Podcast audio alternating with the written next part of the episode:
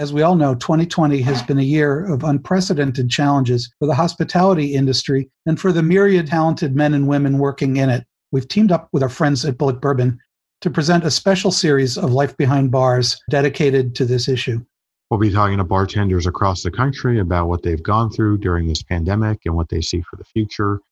Bourbon, through this whole coronavirus crisis, has helped support the hospitality industry, and they've recently announced a new Bulleit Frontier Fund with an initial donation of $250,000, which they'll be using to support North American hospitality workers. And in conjunction with that, they're also launching a new social program called Bulleit Bar Skills, which will feature a range of cocktail videos made by bartenders up on their Instagram page and will be available for home bartenders to watch and improve their skills. And hopefully, all these programs and our podcast will help bartenders across the country come back stronger and better once the coronavirus is finished.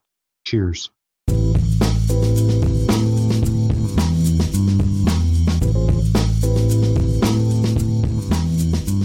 Welcome to another edition of Life Behind Bars, What I've Learned, our special edition mini series. I'm Noah Rothbaum, the Daily Beast half full editor. Joining me, as always, is my colleague and co host, David Wondrich. How are you, Dave?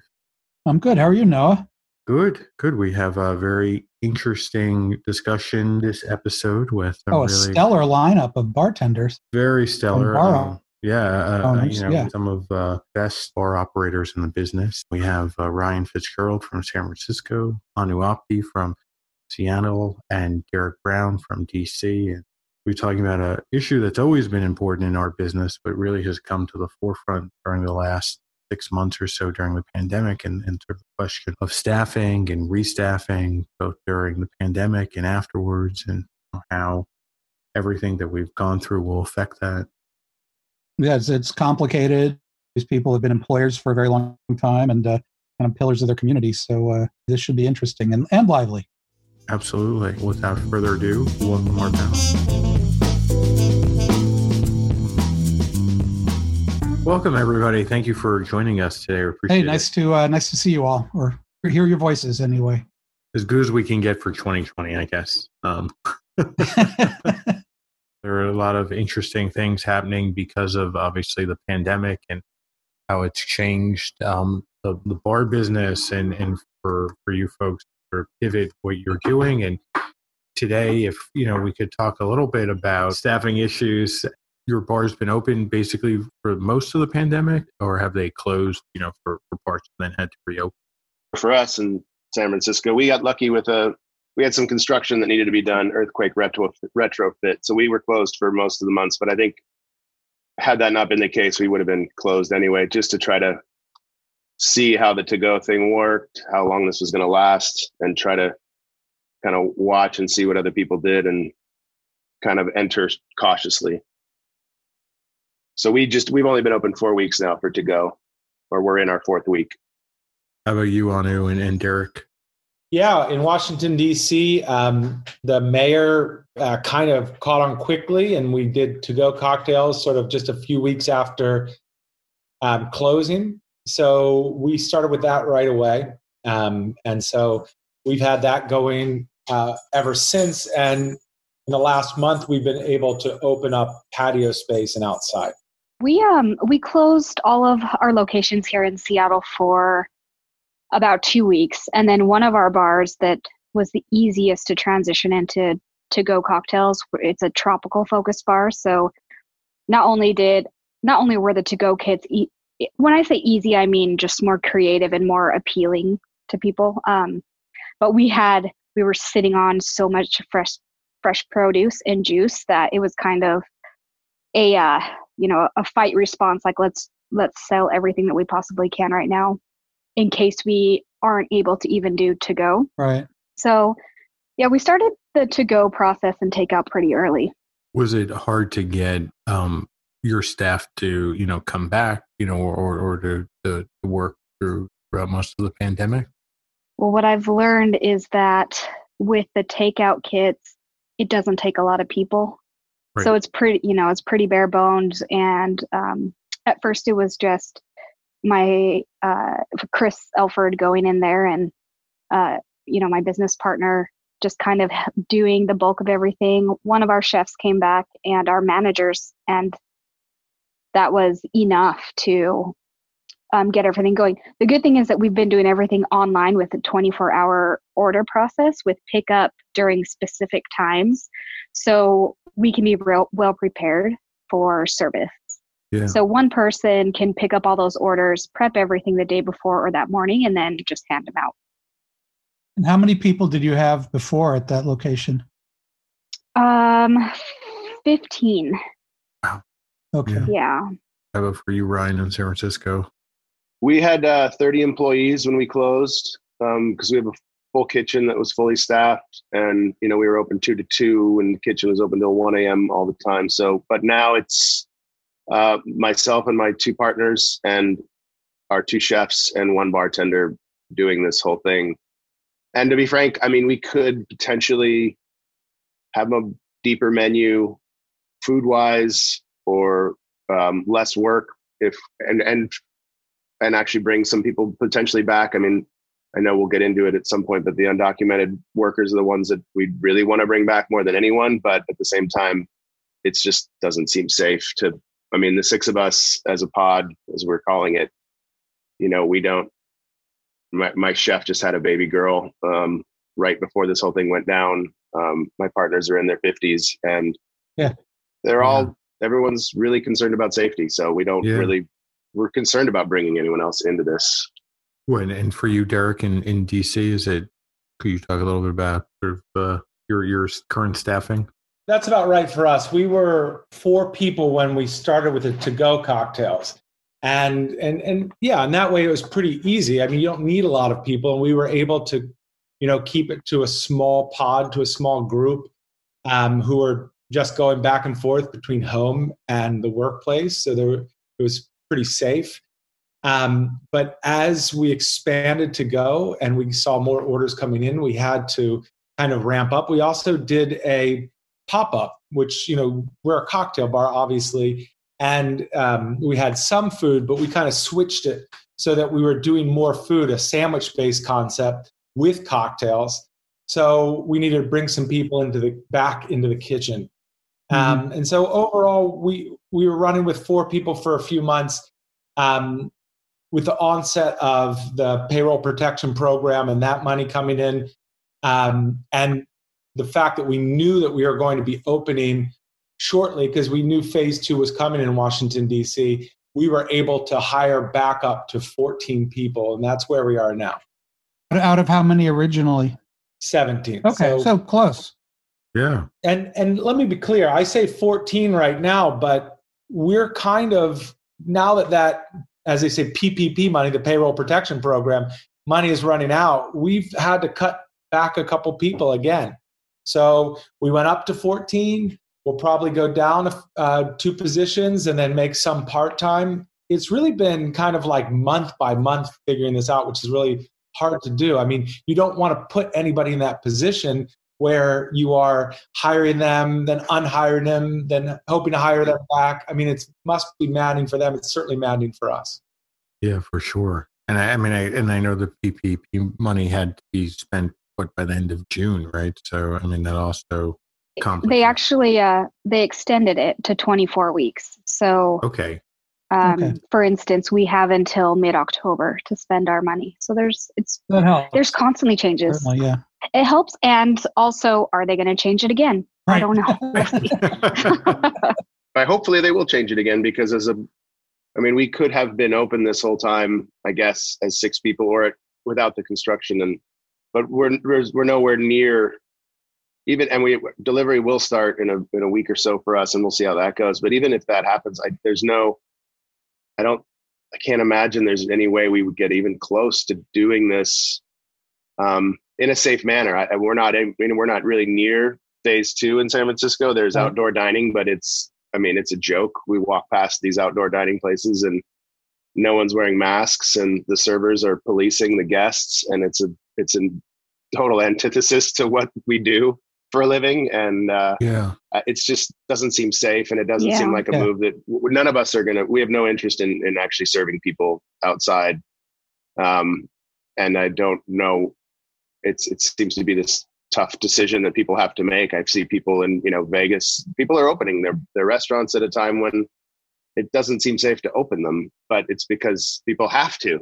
Oh, It seems like you're really kind of uh, almost mortgaging your life against the uh, Right. behavior of your customers, which seems uh, it seems a little definitely rough. we can have indoor dining at a specific capacity now in Seattle, but we've chosen not to open our indoor spaces because we just don't feel it's safe. Um, and our staff is on board with that. Everyone understands. We're doing contact tracing, so everyone gets temped and uh, information's written down. And we've we've only had a few people leave because of that, and you know that's okay with us, Hmm. frankly. That's the same in, in DC at our bar. Basically, you know, we are able to open inside. We have not opened inside because we have a nice patio setting, and it was already set up, honestly, at a pretty good social distance. We only we have 24 seats. Actually, we had 26 seats. We took two out. We have 24, and it allows the social distancing. But when, people walk in, it looks like a medical ward. You know, we have to like take temperatures, write down everywhere they go. Um, we have um, all of the you know hand sanitizer machines everywhere, and uh, and, and do you use lab coats? Yeah, I think we should, and it probably would make it look cooler too, in a way. Um, but but yeah, going uh, taking those uh, extraordinary precautions, and uh, DC is is one. I guess not lucky. Nobody's lucky, right? But but we've been pretty um, good. It's you know the cases go between about thirty and seventy cases. It kind of um, fluctuates, but uh, daily. And uh, but overall, it's a pretty it's pretty safe, I guess, to be outside. To go inside, I think requires a, another leap of faith that we're, Yeah. not, we're not ready for that yet. Well, I imagine also a lot of those measures not only make your customers feel more comfortable, but also your staffs too. You know, people come to you and sort of basically said, like, look, I'll come back, but like, we've got to only do outside dining, or, you know, I'm not going to work inside, or I won't, you know, I'll work in the back of the house, but I don't want to serve, you know, Mhm. Yeah, we definitely had that, and um, we set this kind of idea from the beginning that whatever our staff has to go through, the guest, the customer has to go through too, right? We weren't going to have two sets of standards where the staff has to get their temperature taken and contact tracing, but the guests kind of get to walk in and do what they what they want. I mean, both lives are important, and, and that does seem to get mixed, uh, missed in some of the uh, the openings that are happening. Mhm. Um, but we've sat down with our staff too and had meetings to talk about, you know, what makes them feel more safe. Uh, what is a good practice? I'm not a doctor, you know. I'm not like I don't know how to do this, so I need all the input that I can get. And and part of that is reading articles, obviously, but part of that is sharing information. And and we've had um, our staff give us suggestions that we've taken on and, and it's made us safer and better. And so you know where before we might have had this real top down model um, now i feel much more that we have to include our staff maybe we should have all along but even more so now did it sort of vary by position, like, you know, who wanted to come back? Like, were, you know, chef, you know, more willing to come back early or bartenders, servers, or, or did it not really matter? you know, I think everybody really was getting a little stir crazy at home and wanted to come back as soon as we asked them. We intentionally did not bring back our chef for a while because he is immunocompromised. Okay. Um, and so we we had Zoom calls with him and started getting him working from home on costing and creative ideas as much as possible. Um, but he's back now, and you know, after we made sure that everything could be extremely safe. Um, you know, the hardest thing for us is we had two employees move to Seattle to work with us two weeks before we had to close. Ooh. And yeah, and so not only are they, you know, have just had these huge expenses for moving, but they're they've been having a really difficult time with unemployment and as uh Yeah, and they don't have Um, networks there either. Exactly, exactly. So um, we were trying to, you know, just get everyone who wanted to come back back as soon as possible. But unfortunately, we in no way can hire back to full capacity. So we uh you know we're trying to get creative with our our funds and just support the the team the family even if they're not currently working. Everybody kind of started to move around positions. We found just how versatile our staff was. Our beverage director became our chef. Our uh, chef became our delivery driver. Everybody kind of started to fill in these new positions based on the fact that we kind of changed uh, to, to a new situation with the pop-up but also because people felt you know different degrees of how they could participate and and you know what they felt you know was going to be their best um, way to support us. Um, so so it was really funny how that worked is everybody just kind of started switching around jobs a little bit and doing something differently because we're not just building cocktails right? Um, we're bottling cocktails. We have to have somebody doing fulfillment and checking the orders. Uh, we have to have somebody doing delivery because we're not going to do those god awful delivery apps so it was interesting how people just kind of moved around. I mean, that's the essence of bartending, isn't it? Is to be flexible. Oh, yeah. You know, I mean, you never know what the night's going to throw at you, yep. and you have to yep. handle everything. I mean, in a way, I, can't think of people better adapted for, for situations like this. Exactly. I'm basically a graphic designer now, so website design, um, taking pictures of food and cocktails, and realizing, boy, I'm really need to learn how to do this doing making labels and, and man it's just it's literally all i do is that and pos i'm like the it guy slash graphic design guy. Um, not at all what my career was supposed to be but here we are.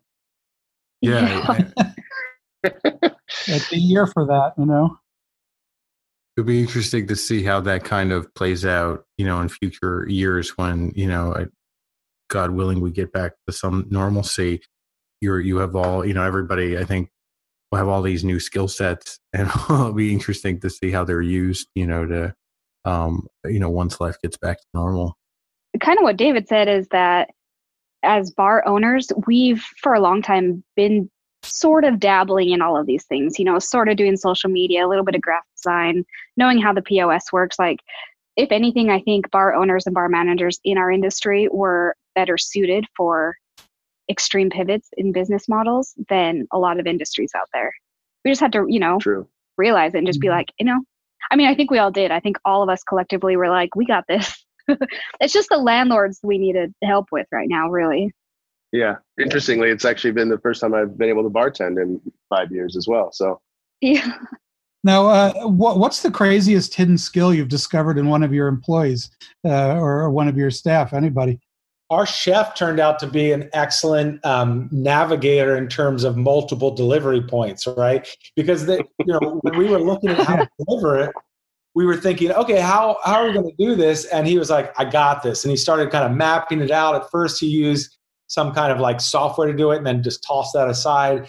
And was able to create this really efficient system to drop off. I mean, that's a classic mathematics problem. Yeah. You know, yeah. read about that in textbooks is like you know all right. I've got to go between all these different points. And what's the what's uh, that's that's kind of funny. Doing like uh, I would have never been able to do that myself. Yeah. I, I, just don't have that skill set. That's why they parked me behind a bar or a computer because yeah. trying to find um, directions around isn't going to work.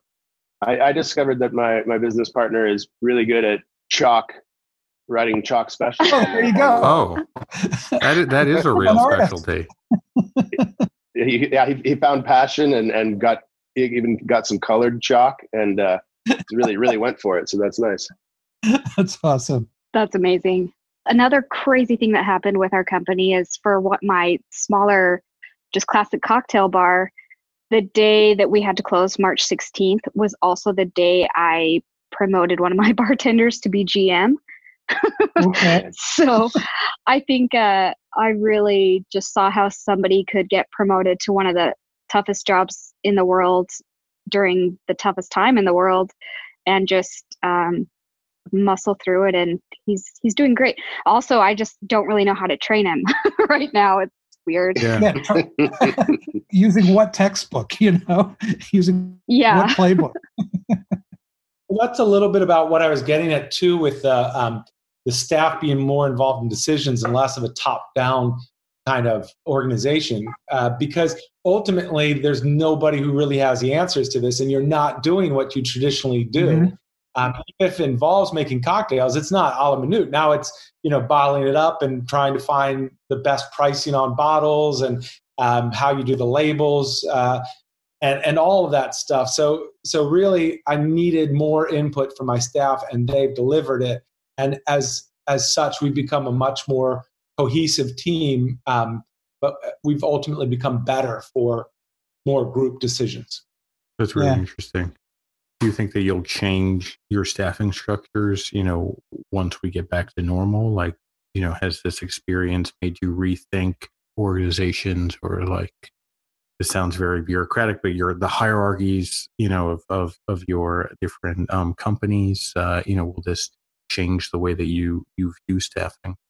for me, 100%. I mean, we started to expand the tip model so that it includes everybody in the house. That was the first thing. We want to keep that. We've cut down to four days instead of everybody working six or seven days a week or whatever the hell we used to work. It, we were like, we're just going to be open four days. That's it. You know, people have to have a life. So we really started to look more at the quality of life for ourselves, for our staff. Um, you know, I think our bar started as like a passion project, you know, mm-hmm. and it was about me and the Derek Brown and this bartender who's coming up with these great ideas or whatever. Um, and now I don't really feel that way at all. I feel it's, you know, it, we have to, I have to give more back to my staff and, you know, we have to change our model to reflect that. So it, I don't think it's going to change back. I think it's permanent for us. Happy to say that our, I think our model was pretty similar to what that was. We were quite, quite bureaucratic in everything that we did. And I mean, we even had, we know we had the, really the, the bartenders that worked the floor. I mean, that was always our goal from the beginning was having no actual servers, but just bartenders that were servers. And, and I think that we always loved that. And it really brought the team into that idea of bureaucracy and when it came to cocktail creation, I mean, our Wednesday labs, we had a great thing like that. So I don't, I love it. And I, I'm, it's such a, I'm I'll, I try to talk about it not like patting ourselves on the back, but more like everyone should do this because it just it's it's so inspiring to, you know, we all my partners and I always say our favorite time was Wednesday at one o'clock when the team would voluntarily show up to talk about cocktails for an hour before we opened up, and we would work through things and have everyone present their own things. Um, so hopefully we can keep doing that going forward. I hope that people are still living in these cities. Um, We've we know we two two bartenders that were working for us have already moved away. Um, one bar back is living in another living in Colorado now, and um, may or may not come back. Um, all our our undocumented guys. I mean, I don't even know what how they can what how they're even making even getting by at all at the moment. Um, I mean, we've definitely helped, done what we can to help them out, but people are leaving our city in en masse, and I hope that we can actually staff the place mm-hmm. once we get yeah back to normal. Is that a fear for you, Anu, too, in, in Seattle, or? Um, you know, I wonder though, Ryan, where people, I feel like people have been leaving San Francisco for a while, and this just sort of intensified that, maybe. Kind of, yeah. I mean, it was it was difficult to hire before this, you know, for a, a restaurant that wanted to serve food until one in the morning. We wonder why no one does it, but our our uh, our uh, public transportation is notoriously awful in that you can't get mm-hmm. out of the mm-hmm. city on a subway after midnight. Um, you just you have to take a Uber or a bus, which neither of those things yeah, are no. ideal for people. So that made it hard for us to hire chefs that you know couldn't afford to live in the city, even though we were paying them you know twenty dollars an hour or more to be our chefs. I mean, what we're seeing in New York is is a lot of people moving out of New York too, and I think that's bring back. Yeah. It's going to bring down some uh, some real estate prices as well, though. So you know, it might be more or a more livable city if if a little bit less uh, uh, on the go. We'll see. We'll see what happens. I, I'm I'm very curious. Let's say. Yeah, me too. See, I don't I um I haven't heard of anybody leaving Seattle yet. Uh, actually, that's not true. I've heard of a couple of people moving, but nobody from our company or that works for us has left Seattle. um, I do think Seattle was so saturated with bars and restaurants previously that it was hard to hire for many reasons. One being the same reason as what Ryan said public transportation late at night is not great. Um, and then rent is just insane. But I think that, and the saturation of restaurants and bars. So I think that all of those things are going to change and uh, we'll see you know we're gonna we're gonna hang on but um, when we opened up our newest bar our tropical bar we took a page from ryan actually everyone that works there is a bartender everyone that works front of house um, which makes it you know exactly what ryan said it's just we really loved that model but one thing that we have been talking about for a while because of the increase in labor costs um, and then the pandemic just driving home the thought of we just need to have counter service. I don't know if we'll be able to have table service in that space when all this is said and done. So that'll drop, you know, on busy nights we have to have 5 people there. There's no no way it can be handled with table service without 5, but if we don't do table service it's walk up, we can have 2 to 3. It's also hard to kind of project what people will feel safe doing, right? I mean, I think a lot of folks seem safe now with anything. Like if you told them tomorrow that they could eat inside of a restaurant, you know, next to somebody six inches away, they would totally do it. Some of them like, would. without work. Yeah, some of them would totally no mask, Right, no right. gloves, no care in the world, right? I think a lot of hopefully more people than that are are are worried, and I think it will still take time, even after we have a vaccine or, or other measures for people to feel comfortable again being in bars and restaurants. So uh, you know that also could affect you know uh, uh, you know how many you know what type of seating you have, what type of Mhm. staff, what kind of situation too. I mean, is that figuring into your into your plans for the future? Just to clarify, we did have a model like Anu and Fitz where all the bartenders were were doing everything except back of the house and cleaning and stuff like that. Well, they did the bar cleaning, but not like in the morning thorough cleaning.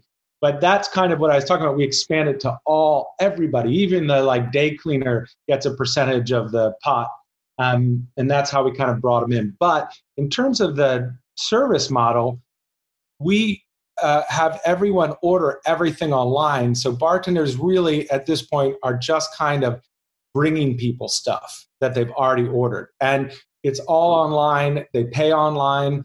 We tell them from the beginning, we're going to touch your table as little as possible, which obviously is like the exact opposite of what we were trained to do. Right. Not that we're Yeah. like hovering over a table, but um, you're supposed to go there and check in and make sure everything's all right. We kind of walk up and we're like, keep your masks on and we'll see you whenever. Okay. you know, Here, drink this. Slowly, because I'm Yeah. not coming back to refill your water gotta make bottle. it There's dirty stuff on the table. Live with it. Yeah. Right? We're not going to come just pick it up and get COVID from you. You know. Oh, what a luxury that seems Yeah. like. Oh, oh, you want me to pick up the dirty napkin? No, like we'll get it in an hour. It's fine. Let it be. It is literally counter 100% counter to what we all do And that's what and that's what the guests want though, because like if you hover, they'll be like, "Oh my god, like this guy was at my table all the time. Like this is like this isn't cool." Like where now people, you know, it's totally flipped on its head from uh, diners' expectations or, or your customers' expectations. You know, maybe you could invest in one of those deep sea diver suits. you know, with the big with the big brass helmet. And I think everybody would feel safe. full full hazmat it would work for a dive bar. setting, I'm sure. Oh. I guess some people are doing that. They're putting like these, you know, like uh, whole plastic cones over seats and stuff like that. Yeah. I, I don't know. That's I don't know. It seems crazy, but but who knows? Maybe it's the right thing to do. I think I'd probably rather drink at home than in a plastic cone. Yeah. Hey, hey, don't knock it till you try it, you know? That's true. That's true. Well, do you think, Ryan, you touched a little bit upon this, but like obviously changes in like visa and immigration law and and and enforcement in terms of labor practices, like you know, how much of an effect do you think that will have, you know, going forward on on the bar industry and, and people's ability to to staff up? are you uh, so i mean i'm not aware of any positive changes in that yeah, direction no, I, I'm I no, they're they're all negative.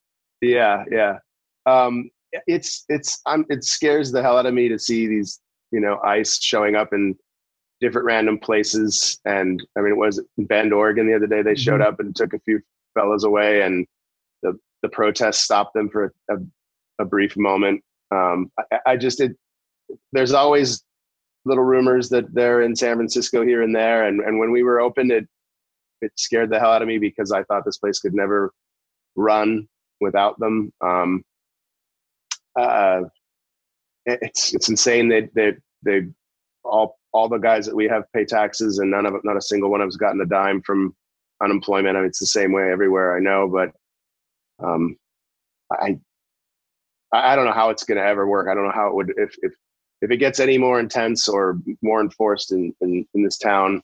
It's not. It's, we're going to have to think on a whole new level. I mean, I think that everything is. We're all we're all thinking of new. The, world may or may never be the same as it was before, and if if, if eating and drinking may be four times as expensive as it once was, just because that's the way it's going to have to be because the place can only hold half as many people, and you you know don't have as many. I mean, I don't know how we're going to find uh, right. people that can actually hold a knife and and actually do cut and actually salt things appropriate, you know, season things appropriately. I, I just don't know.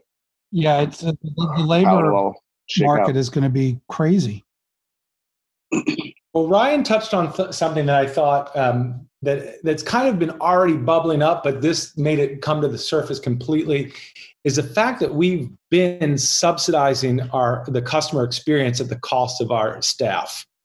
Um, you know that the the cost of food and drink is not really reflected in the price. Uh, it's too cheap. Right. right. And people started getting upset about 15, 16, 17, 18 dollar cocktails. And I don't know what to tell them, but that's the minimum in some cases that you really should be paying for them. And I hate to be the bearer of that news because I know it doesn't go over well. Um, but the only way that you can serve $12 cocktails anymore is is because you're fucking someone over you know? Um, sorry for the language but I, mean, um, I think people has to be have to understand what exactly you're doing when you're going yeah, to a, absolutely. a bar or a restaurant that you know the food cost is only part of it. You're renting a space. It's like almost you're mm-hmm. renting an event space or you're buying into an event space you know to to, to enjoy this public thing. Uh, and and that the fact that it's public has costs and people uh, mm-hmm. expect the costs to be very low, but uh, they don't expect the cost to be low when they go to a hotel for the night, you know, and uh, uh, and, and in a, in a way, it's like a little bit of a hotel for the night. You know, you're checking into a place that's not your home. And and we've been doing numbers based on the fact that we want you know like a twenty percent margin or, or or something like that, and not really looking at the fact that well also this guy this sous chef is working six days a week and they don't have health care right. and you know and, and, that that's a, a bad way to look at it. And we've been that's been something we've been changing over time but this forced it completely to the surface. I mean you just can't can't have people work like that anymore. So it's been a hard decision. Also maybe rethinking the types of drinks that we make where you know you know famously you, you had bartenders or barback you know, spending hours making, you know, elaborate syrups and tinctures and, you know, that, you know, obviously are, are wonderful things, but are very labor intensive and you're using a very little in each drink. And it's, you know, is that possible anymore? You know, is it cost effective? Is it a good use of somebody's time? I, I, I if, if labor costs go up, it, I don't think we'll be able to do those types of things anymore. Yeah, I think that there are a lot there are a lot of solutions to this situation. Um, but you know, it's it's which which solution is going to make the most people happy here. Like, are we going to bring back the cover charge at all bars just to cover mm-hmm. our you know rent, oh, labor? Yeah. Come in, sit down, enjoy, and then the cocktails maybe can be a little bit cheaper. Um, I think that we all well, a lot of us got into this industry and into making cocktails because we truly enjoy those labored practices of making syrups and yeah bitters and creating using our creativity and so if anything that's the one thing that i don't want to see disappear um, and one thing you know in 2008 right before i bought my bar we were in a recession and one thing i learned is people you know i have a lot of thoughts on capitalism right now but one thing is people people with money still have money and people with money Yeah. still are spending money. So, you know, there is a place for these higher end cocktail bars to continue making pricey drinks. But it's the atmosphere, it's the ambiance that people are paying for too. So I don't know. There's a lot. There's a lot to think about, a lot of things to consider. Um, but also, you know, I, I don't know. I feel like most of my friends, myself, I just want to be on a rinky dink patio drinking a margarita in the sun. and I'll be happy. I want to be at a know? table full of my friends, you know, Yeah. Yeah. or sitting at a bar, uh, you know, shooting the shit with a bartender and you know, trading jokes and wisecracks. yeah. And uh, that's really all I care about. You know, I don't really care what I drink, uh, not nearly so much. So as long as uh, as as the human factor is there. Yeah, you know, one thing I just did last week, I, you know, I've been like collecting booze that has been special to me for a while. And a couple of months ago, I was just like, you know what? If there's a time for me to sell all this stuff, it's now. I don't need these special rare spirits. I love them, but, you know, somebody else is going to buy them and I can use that money to pay my staff or Mhm. help people out that need a little bit of rent money. So we had one of our biggest Friday sales ever, including in the before times because I sold off a bunch of, you know, rare spirits. But I think a lot of bars are going to, yeah, I certainly wasn't the first person to do that. And I think Yeah. a lot of people are going to have to do things like that just to stay afloat. Yeah, we had we had lots of interest in our bottles before this all went down, and they're all up, and everyone's like, uh, "That I didn't expect those things to be that expensive." And I think our, pri- our prices are really really low, um, but we're hoping that people are going to buy off some of this stuff that we've been hoarding. Yeah. Are you, do you have them posted like through your website online? Yeah, it's just yeah, all the food and all the drink and everything is all on one page. You can just scroll through it all and look through it all. We we actually looked at um, your bar's website for some of the bottles that you had, and uh, when we were doing our pricing research and trying to figure out who's charging what for what and where and stuff like that. Oh, cool. Yeah. which again is a whole other skill set. I mean, like it's Yeah. a whole other business model, whole other duties, uh, you know, that you're taking on, which you know nobody was really doing beforehand, or or in many cases you weren't allowed to do. Welcome to 2020, I guess. Yeah.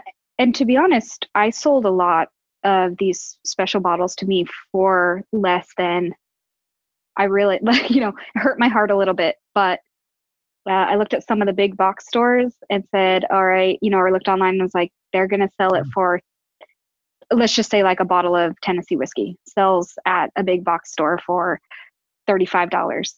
I just told my GM to list it at $2 less. Just everything, you know. Right. Yeah, Yeah, just, Uh, just to move Yeah, it. just price Yeah. price to move.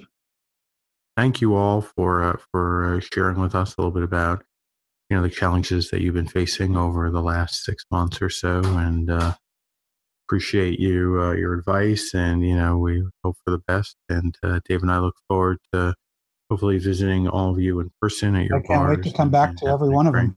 Yeah. We'll be there eventually. I'll meet you on the sidewalk, and you know we'll go around the corner and uh, stand six feet apart and raise a glass.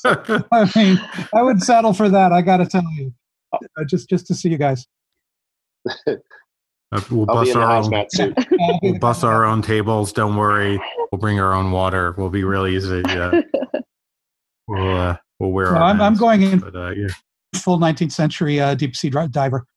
I love it. I love it. Of course you are. Of course you are. You're going to have Maybe you're setting a whole new Yeah, trend. no, You know, Noah it's will gonna be pumping the air behind me. Yeah. Hopefully I won't get Yeah, distracted. I hope not. but, uh, yeah, I think I think you're going to have to be on a skateboard or something. Those things are heavy. well, I'll just be moving very slow. a golf cart. A golf cart wear them around. Bulleit reminds you to please drink responsibly.